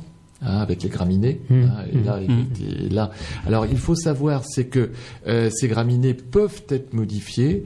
Euh, il faut bien savoir certains patients peuvent avoir des allergies qu'ils auront quand ils sont dans le nord de la France et ils vont descendre euh, dans le sud. Ils n'auront plus les mêmes allergies. Euh, citons par exemple les cyprès. Euh, les cyprès sont énormément allergisants et donnent des allergies euh, beaucoup plus l'été, hein, pendant les, les, les- grandes vacances. hein. Donc, euh, il faut bien savoir, c'est que actuellement, il y a des traitements préconisés, des désensibilisations pour lesquels on peut avoir des, réelles euh, transformations chez le patient, euh, des traitements qui avant étaient simplement injectables et qui maintenant euh, sont donnés simplement par goutte et donc mieux acceptés à la fois chez l'enfant et chez l'adulte. Hein. Et puis, euh, on a aussi mis en place et dé- découvert des, des nouvelles drogues. Et là, c'est, c'est, on en arrive un petit peu à l'avenir de la pneumologie. hein. Et l'avenir de la pneumologie, effectivement, elle est euh, à, à étudier plus particulièrement les facteurs, quels sont les, les, les, les facteurs déclenchants justement à, à cet asthme, eh bien, il y a les, des immunoglobulines. Alors, c'est des protéines euh, au sein de, de, de, de l'organisme qui, quand elles sont très élevées, peuvent entraîner justement des réactions d'asthme sévères. Eh bien, effectivement, on a des drogues actuellement, des drogues pour lesquelles, malheureusement, on sera obligé de les réutiliser pendant des années. Je vous rappelle quand même que les désensibilisations, ça peut durer des années aussi, et pour lesquelles on va pouvoir alléger énormément le traitement. Et il faut bien savoir, c'est que des traitements euh, parmi lesquels on avait la cortisone, vous avez tous entendu parler, qui améliore énormément les choses. Et comme tout médicament a un certain nombre d'effets indésirables, en particulier ce qu'on appelle l'ostéoporose, vous avez tous entendu pour l'ostéoporose, c'est-à-dire euh, la fragilité au niveau des os, les risques de, de, de, de- fractures. Donc effectivement, dans certains cas, avec cette nouvelle thérapeutique, eh bien, effectivement, on a un- un- un- une transformation complète des asthmatiques. Euh, il y a actuellement sur le marché, on ne va pas rec- reciter directement les produits, mais trois ou quatre produits injectables pour lesquels on s'aperçoit que quand on a un taux que l'on appelle IgE, les immunoglobulines E élevées, ou les éosinophiles. Alors les éosinophiles, simplement pour les asthmatiques, ils sauront de quoi je parle, mais c'est simplement, ça fait partie des globules blancs. hein. vous avez, quand vous regardez euh, sur une, euh, une fiche de résultats, vous avez les neutrophiles, euh, les éosinophiles et les basophiles. Et bien les éosinophiles, s'ils sont élevés, effectivement, on a des traitements qui vont totalement révolutionner le traitement. Donc effectivement, là, euh, simplement pour vous redire, en fait, euh, on considérait qu'il y avait, alors que l'asthme est considéré euh, pour les gens une maladie qui n'est pas très grave, il y avait jusqu'à une dizaine d'années 1500 morts quand même liées à l'asthme. Et il faut bien savoir en fait, et on réinsiste là-dessus, l'asthme ce n'est pas quelque chose simplement des sifflements. On peut mourir d'un asthme. Il faut bien savoir, c'est qu'effectivement, soit on a fait le diagnostic, soit on n'a pas fait le diagnostic et à ce moment-là il faut se rapprocher soit de son médecin traitant, soit d'un pneumologue pour voir un petit peu le traitement le plus adapté et surtout toujours anticiper la crise parce qu'effectivement euh, on ne doit pas courir derrière une crise parce que c'est là où est-ce qu'il y a la gravité. Donc déjà je redirais l'asthme une révolution totale simplement à partir de deux euh, euh, quatre produits pardon euh, qui vont cibler hein, et le, le maître mot actuellement entre guillemets c'est ciblage. C'est-à-dire que on n'est plus avec euh, la guerre du Vietnam où on avait un B-52, où on lâchait des bombes sur tout. Non, maintenant, on a des missiles, on tape la bonne cible. Et là, en fin de compte, c'est la même chose dans la bronchite chronique. La bronchite chronique, c'est vrai qu'initialement, qu'est-ce que l'on donnait? Ben, On donnait simplement euh, un, un antibiotique quand il y avait une infection, on donnait de la cortisone euh, quand il y avait infection aussi. Eh bien, on a de plus en plus des produits adaptés, spécifiques, Euh, initialement, je vous rappelle qu'il fallait deux ou trois prises par jour au niveau de ces produits. Maintenant, avec un seul produit, une fois par jour, on révolutionne totalement la prise en charge à ce niveau. Je réinsisterai quand même sur une chose euh, pour lequel euh, le H1N1 nous a fait énormément de mal, euh, au tout au moins dans l'esprit des gens. Euh, il faut bien savoir, le H1N1, vous vous rappelez, effectivement, euh, nous avions acheté, je ne sais plus combien de millions de doses et qu'effectivement ces drogues euh, n'ont pas été, enfin ces vaccins n'ont pas été utilisés. Euh, cette vaccination antigrippale reste quelque chose de fondamental. Premièrement, chez les sujets avec euh, une composante cardiaque, les, les sujets avec une composante de diabète, les sujets jeunes, asthmatiques, tout cela réclame une vaccination tous les ans. Et ça, je réinsiste là-dessus. On s'est aperçu aussi de plus en plus qu'effectivement, euh, que ce soit des bronchites chroniques, la BPCO, des asthmatiques, mais aussi des euh, patients porteurs de cancer, qu'il fallait envisager des vaccinations spécifiques. Je réinsiste sur cette vaccination, en particulier le pneumovax. Euh, auparavant, c'était le pneumo 23. 23, c'est tout simplement parce qu'effectivement, c'est lié à ce qu'on appelle le pneumocoque d'un sérotype, c'est-à-dire d'une partie le 23 qui était le plus toxique avec des risques à la fois pulmonaires mais également méningés. Donc il faut bien savoir là-dessus, il faut réinsister sur des choses, des pratiques importantes, c'est-à-dire bien entendu l'arrêt du tabac, ça on l'a on a suffisamment insisté là-dessus, mais réinsister sur premièrement la vaccination antigrippale. Et effectivement, cette vaccination antigrippale l'an dernier n'a pas été terrible, tout simplement c'est parce qu'effectivement euh, n'a pas été totalement ciblé le, le- le- le- le bon choix de- du virus, mais c'est pas parce qu'il y a eu une fois qu'il y a eu, euh, j'allais dire, une protection à minima, euh, qu'il ne faut pas la refaire. Et je redis bien, en fait, les gens vaccinés ont peut-être eu la grippe, mais beaucoup moins forte qu'elle n'aurait pu. Et je réinsiste, en fin de compte, sur la gravité de la grippe. Ce n'est pas simplement avoir 40 de température et être couché 48 heures. On meurt encore de la grippe. Donc euh, ça, ces deux points-là sont très importants.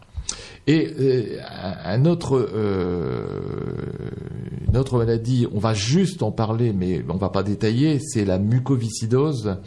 Euh, cette mucoviscidose, euh, c'est un sujet très souvent très très jeune et pour lequel euh, initialement le- l'espérance de vie ne dépassait pas 20 ans puisque c'était en général des, des sujets euh, pour lesquels il y avait des surinfections et des infections importantes.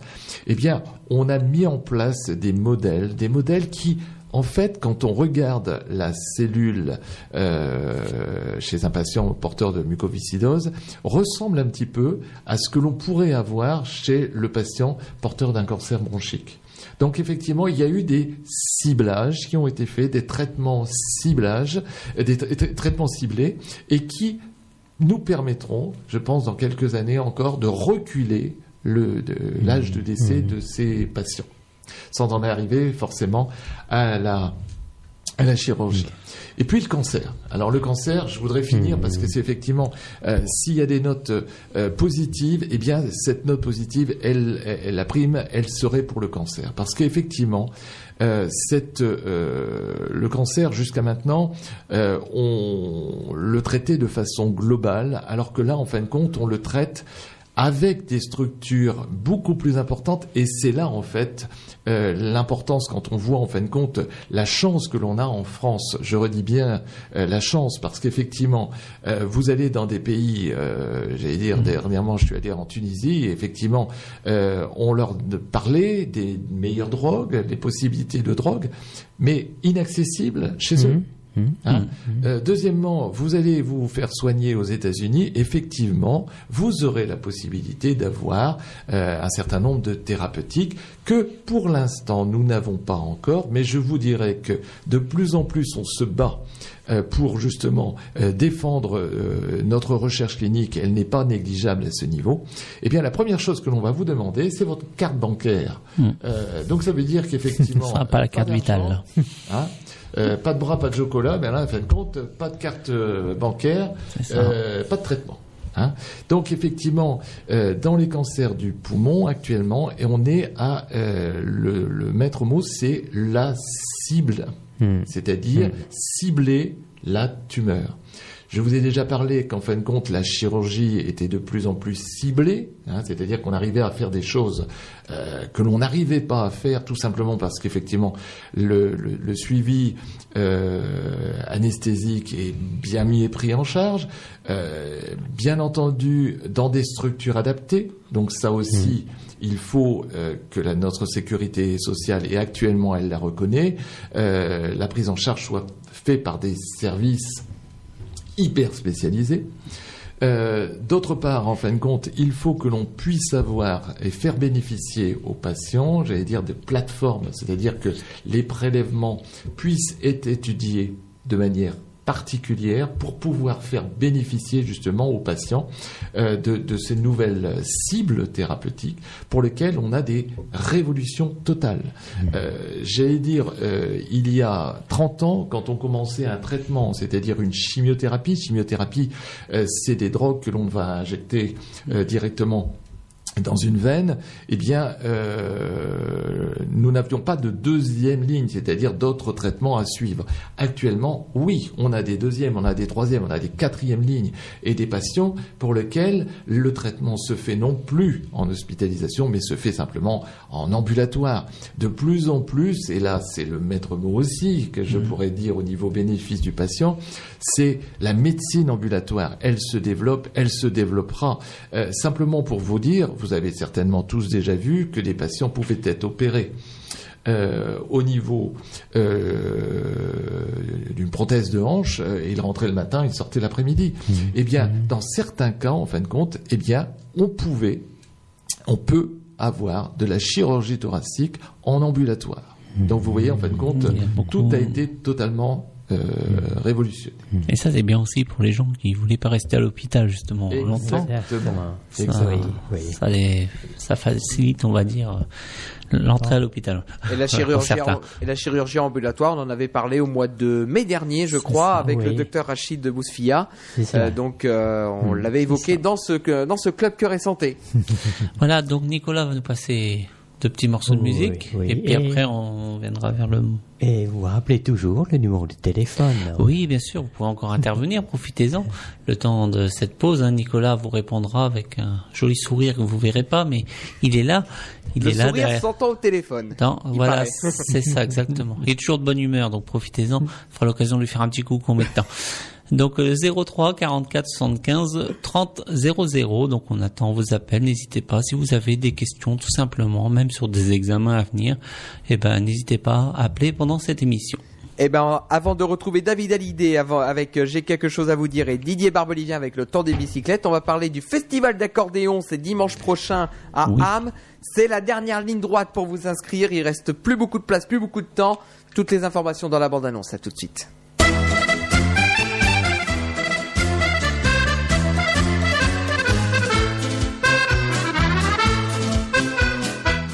Attention, plus que quelques jours pour vous inscrire à notre festival d'accordéon organisé par Radio Puisalène et la municipalité de Ham le dimanche 15 septembre de 14h30 à 19h30 à la salle des fêtes de Ham. Les réservations sont définitives avec votre règlement. Il reste une cinquantaine de places. Date limite d'inscription le 7 septembre. Pour plus de renseignements, appelez le 03 44 75 10 97 du mardi au samedi de 9h à 12h et de 13h à 17h. Plus d'informations sur notre site internet radiopuisalène.fr et sur notre page Facebook Radio Puisalène. Venez passer un agréable moment en compagnie des accordéonistes et des animateurs de votre radio régionale. On vous dit à très bientôt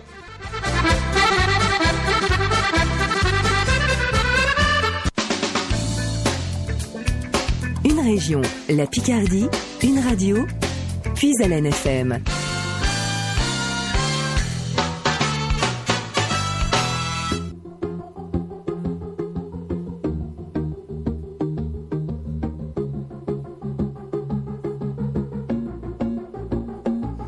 J'ai quelque chose à vous dire, mais qui n'a plus d'importance. Toujours se retenir, on laisse la place au silence. J'ai dû manquer de courage ou laisser passer ma chance. On peut rendre tous les hommages, ça ne comble pas l'absence. C'était avant,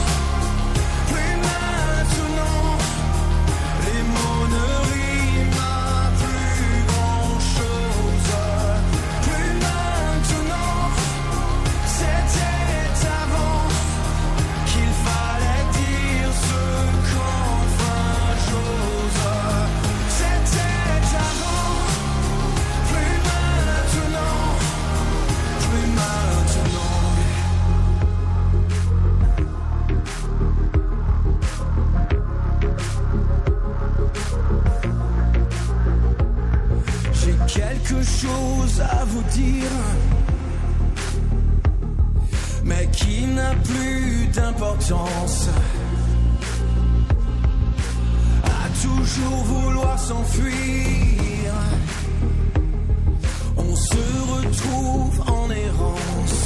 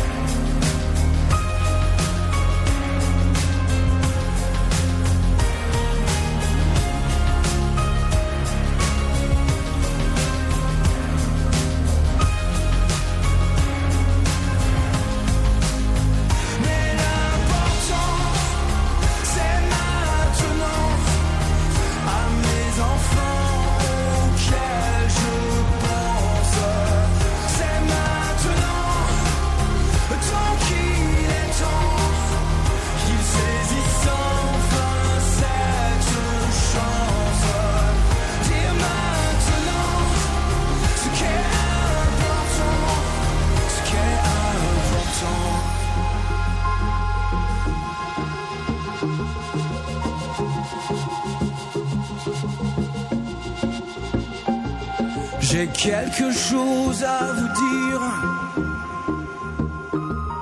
mais ça n'a plus d'importance. Non, ça n'a plus d'importance.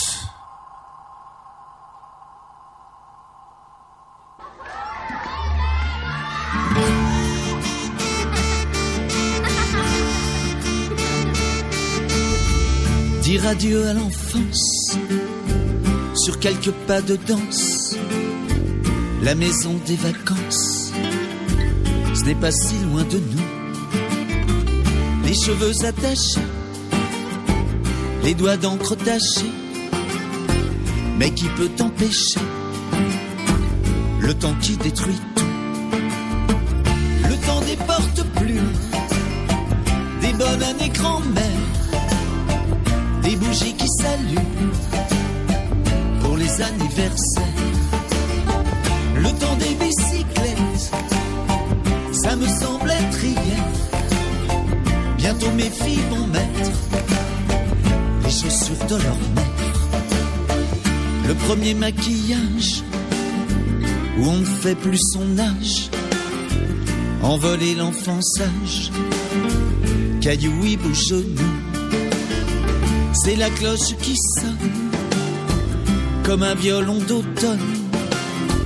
À la sortie personne, le temps qui oublie tout, le temps des portes plus, des bonnes années grand-mère, des bougies qui s'allument pour les anniversaires, le temps des bicyclettes, ça me semble être hier. Bientôt mes filles vont mettre les chaussures de leur mère.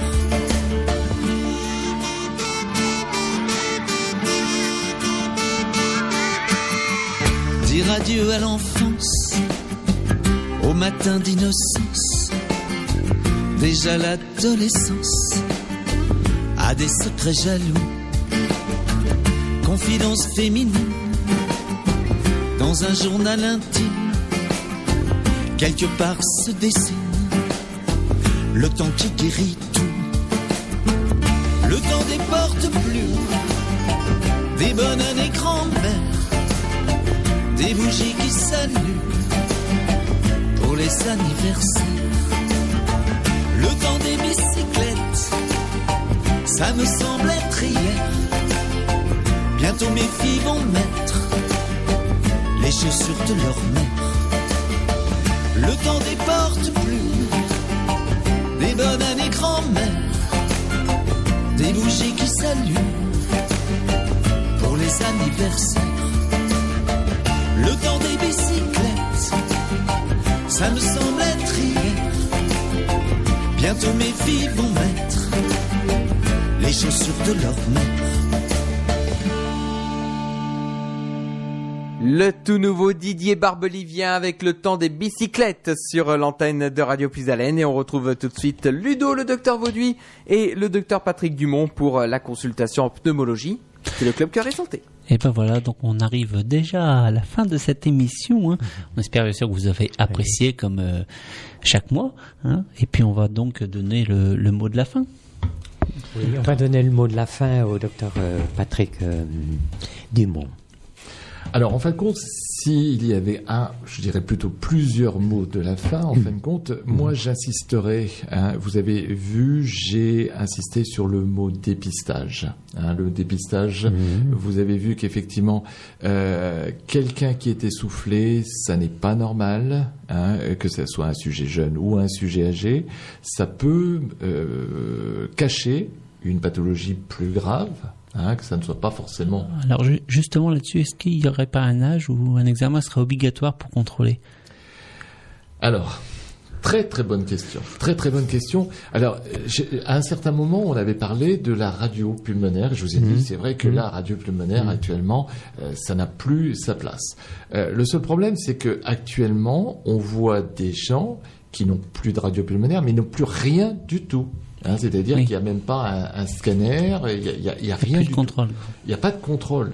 Alors, euh, c'est-à-dire que là, ce qui devrait être important, surtout sur une population ciblée, hein, quand Oui. je dis en fait, euh, et malheureusement la, la population euh, ciblée, c'est la population qui aurait entre 40 et 60 ans, euh, qui serait fumeuse, hein, et je résiste euh, gros ou petit fumeur. Effectivement, c'est vrai que la, un scanner de base serait déjà une chose importante. Ça permettrait de déjà découvrir des choses. Et puis, euh, c'est vrai, et ça c'est le, le- le médecin traitant, ça serait de réinsister aussi sur euh, peut-être la nécessité d'un avis cardio, parce qu'effectivement, c'est la même population. hein, Effectivement, euh, le tabac touche bien sûr les bronches, touche le poumon, touche la plèvre, mais touche aussi les artères du cœur et les artères périphériques. Donc ça, en fait, c'est, ça serait, disons, la, la base. Hein le seul problème, c'est qu'effectivement, c'est vrai que euh, beaucoup de malades vont vous dire euh, je me bats déjà pour avoir un médecin traitant, c'est quelque chose, c'est la galère au possible. Euh, pour trouver un cardiologue, c'est la galère au possible. Et pour les pneumologues, c'est la galère au possible. faut les, vrai. faut les commander à Noël. Quoi. Voilà, faut les de- commander. Donc c'est déjà déjà ça, hein, effectivement, euh, d'être à l'écoute un petit peu de son corps. Et puis en fait, je réinsisterai aussi sur la la prévention. hein, la prévention aussi, euh, ça c'est une chose importante. Bien entendu, le tabac, je ne veux pas revenir dessus, hein, mais c'est vrai qu'il n'y a pas de petits et de gros fumeurs. Je réinsiste sur les petits fumeurs, c'est aussi un risque important de développer une, une cu- une tumeur euh, secondairement. Et puis les vaccinations. Hein, Les vaccinations, je dis pas l- là, les vaccinations, euh, dans notre cadre, c'est- c'est vis-à-vis du pneumocoque, hein, la gravité de celui-ci, et vis-à-vis de la grippe, hein, aussi bien euh, sujet âgé, et là c'est plus plus plus, mais qu'un sujet, euh, on dira moins âgé, euh, et surtout un sujet jeune. hein. Et Voilà. l'association diabète-asthme nécessite théoriquement une vaccination. Justement, le vaccin contre la grippe se fait à quel moment? Alors, voilà, euh, bonne question. Bon, de toute façon, j'allais dire, le, le, le vaccin de la grippe est en général disponible début octobre, euh, donc vous ne pourrez pas le faire avant. Euh, ça n'est pas la peine non plus de le faire trop tôt. Hein, puisqu'effectivement, on sait actuellement, alors qu'avant euh, le- le- la grippe apparaissait, j'allais dire, euh, novembre, décembre, maintenant c'est plutôt janvier, février. Donc, Et on a une explication pour cela? Non. Non, non, mais, mais je pense aussi que c'est lié aussi à notre nos conditions météorologiques, c'est-à-dire que euh, on a un, on a plus vraiment d'hiver euh, à ce niveau, et je pense que euh, que tout ceci est, est un petit peu lié justement à ce dérèglement climatique. Et, et donc, en fait, la vaccination, elle peut raisonnablement, j'allais dire, courant novembre ou courant décembre. hein. Euh, il faut savoir, parce qu'effectivement, quand la vaccination euh, est faite, il faut lui laisser quand même un petit peu de temps pour qu'elle soit efficace. Euh, si la grippe est arrivée et que vous vous faites vacciner, euh, le délai sera peut-être euh, insuffisant. hein. Il faut quand même se laisser une quinzaine de jours quand même entre l'injection et puis l'efficacité de, de, la, de la grippe. Et ça, je pense que les gens sont avertis. euh, c'est leur médecin traitant qui Oui. leur dit à quel moment. Oui. Oui, oui, oui, oui, oui. Ah oui, oui. Là, là, en fait, le, le, le, le, médecin traitant. Alors, il faut bien savoir, c'est que par moment, entre guillemets, le médecin traitant euh, n'a qu'à faire le, le vaccin euh, ou le pharmacien, parce Oui. que dans, dans Oui. certains cas, ça peut être aussi le pharmacien. Euh, et le, le vaccin est quasiment euh, donné euh, chez ces populations asthmatiques. Je dis bien théoriquement. Euh, chez les, les patients euh, à 100% pour une assurance cardiaque, diabétique, ça c'est automatique. Mais dans certains cas, on ne sait pas pourquoi, euh, les sujets n'ont pas leur Ouais. vaccin. Bon, vu le prix quand même qu'a un vaccin, je crois que c'est la, la balance pèse justement dans le cas d'une vaccination. Mm. Et je redirai simplement aussi un détail parce que au niveau thérapeutique, euh, nous avons quand même, même si nous sommes à la campagne, j'allais dire quand même beaucoup de chance. Euh, nos patients, bon, premièrement, euh, sont habitués à bouger. effectivement, ils le savent. Ils savent qu'ils vont faire des examens, des examens qui seront à l'extérieur. Et je remercierai encore là actuellement entre guillemets la disponibilité de tous les services, j'allais dire de, de radiologie, par exemple du, du, du, du secteur, que ce soit ceux de Compiègne, que ce soit ceux de Saint-Côme, que ce soit ceux de Noyon, de l'hôpital de Chenilles, de Landes, euh, de, de Soissons, qui jouent tout à fait le jeu. Et effectivement, on n'a pas à rougir. Euh, J'allais dire simplement un autre examen, et ça, je pense qu'on pourra dans un second temps euh, détailler un petit peu plus ces examens. Vous avez peut-être entendu parler de d'autres examens. C'est le PET scan. Alors c'est un mot un peu un peu barbare. C'est un examen qui apporte énormément. C'est-à-dire que là, cette fois-ci, on injecte non pas de l'iode comme on faisait habituellement avec le scan, mais on injecte euh, un sucre radioactif qui se va se fixer euh, au niveau de la tumeur et donc faire un, un- détail complet où on en est au niveau de la tumeur. Eh bien, je, voudrais remercier en fin de compte les services de scintigraphie euh, de, Compiègne et de, Soissons parce qu'effectivement ils font un travail merveilleux. Et simplement pour vous redire, euh, il y a deux trois ans, j'avais fait un travail simplement pour euh, montrer quel était le délai entre le moment où le patient était pris en charge par le pneumologue et le délai où il était euh, traité, c'est-à-dire que ce soit une chimio- chimiothérapie, une radiothérapie, une chirurgie, eh bien effectivement ce délai, on se retrouvait euh, à moins de 15 jours. On était euh, autour de, de 14 à 15 jours. Euh, simplement pour vous redire, la moyenne en France, on est en tour de 40 jours.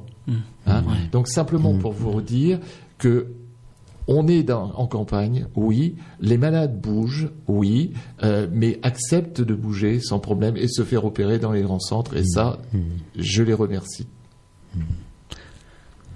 Bien. Bon, voilà, je pense qu'on a fait le tour euh, sur Oui, cette émission. tour, euh, pour cette Voilà. émission. on dit. va bientôt retrouver. Euh, on te remercie beaucoup, euh, docteur Patrick. C'était un plaisir. Dumont, hein, tu nous as éclairé énormément sur l'évolution de cette euh, spécialité qui est la pneumologie. Alors, euh, euh, c'est prévu, tu reviens le mois prochain, ce sera pas le premier mercredi du mois, mais ce sera le 9 octobre, hein, à 18h toujours. Et euh, tu vas parler des nouvelles techniques et les nouvelles thérapeutiques en pneumologie. Voilà. Ah, c'est On alléchant, là. Voilà. On ne Alors- fera plus d'historique cette fois-ci, on sera du concret, Du euh, ce qu'il se concret, fait euh, au XXIe siècle. Ça sera Aujourd'hui et demain. Voilà. Aujourd'hui et demain. à venir. Donc, Merci merci, merci euh, donc euh, à vous deux. Merci euh, Nicolas. Merci Nicolas. Merci. Bah, qui est qui est aussi euh, bien sûr euh, derrière, mais qui qui fait beaucoup hein, à chaque fois, qui suit des émissions, qui nous met nos petites pancartes pour nous rappeler euh, Mm. le temps qui passe. Et effectivement, c'est une responsabilité. Donc Nicolas, on te retrouve quand toi? Euh, alors là, là, ce sera vendredi dans le rendez-vous des associations cette fois-ci. Avec euh, l'association ACMA, ce sera 15h et on parlera justement de la maladie d'Alzheimer. euh, donc Donc euh, ça sera vendredi. Vendredi 15h et puis il y a encore d'autres choses qui vont se caler effectivement mais au niveau des artistes on va faire une petite pause euh, la semaine prochaine pas de pas de grande euh, émission hein. la semaine prochaine on sera en plein dans le festival d'accordéon donc là on souffle un petit peu ça reprendra derrière Donc moi je serai donc avec toi vendredi et après on se retrouve ensemble. Bien sûr, il y a plein d'autres actualités, mais ça sera euh, avec la gendarmerie, c'est ça? oui effectivement il y aura un rendez-vous avec la gendarmerie ce sera début octobre euh, enfin il y a beaucoup de choses Il y a qui plein vont de se choses à venir. euh, voilà. Il y a beaucoup de choses Et qui vont se mettre en place tout- et surtout aussi, il y a des, on est en train de caler des, euh, des interviews d'artistes. On vous en dit pas plus parce que c'est en cours de négociation pour l'instant. Mais si tout se passe bien, on va avoir de très très belles interviews dans les prochains jours. Voilà, pas mal, euh, pas mal de choses dans l'actualité à venir et bien sûr retrouver tout le reste de vos animateurs le long de la semaine qui rentrent tout doucement de vacances. Voilà, ils seront tout bronzés, même euh, si vous les voyez pas, nous on le sait. Voilà. Alors on rappelle hein, que cette émission sera retrouvée en podcast maintenant sur le site internet radiopuisalène.fr et également sur la page Facebook de Radio Puisalène. Alors ce sera soit ce soir ou demain. Donc euh, mais oui, ce sera en podcast sur le site internet de Radio Puisalène et sur le sur la page Facebook de Radio Puisalène. Et puis euh, aussi, on va parler de l'appel aux dons, hein, euh, comme à chaque fin d'émission, puisqu'on rappelle face à la baisse des subventions, on, on, euh, on cherche de nouveaux euh, moyens de financement et on- donc on s'adresse à vous, chers amis auditeurs, pour euh, nous soutenir dans la réalisation de nos projets et permettre de renouveler notre matériel déjà ancien, qui en plus va devoir être complètement changé en raison de l'arrivée de la radio numérique terrestre. Donc pour cela, rien de plus simple, vous allez sur le site internet radiopuisalène.fr, appel aux dons et vous avez tous les éléments, le lien avec Hello Asso, la page Facebook Radio Puisalène également, vous avez le lien également pour de participer à cette action et un grand merci à vous euh, de votre euh, participation. Voilà, donc on compte sur vous et puis même un petit don. euh, si chaque auditeur faisait un petit don, eh ben ça ferait pas mal d'argent qui rentre donc pour nous aider à développer l'avenir, hein, voilà, qui évolue sans arrêt. Il n'y a pas que dans la médecine, aussi dans la radio là-bas. Eh oui, effectivement.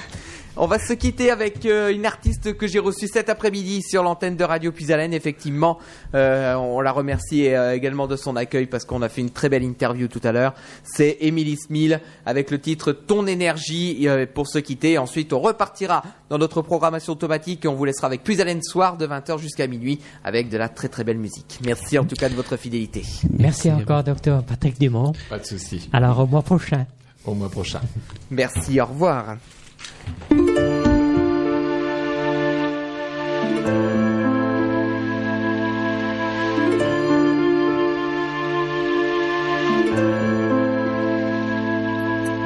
Get lost.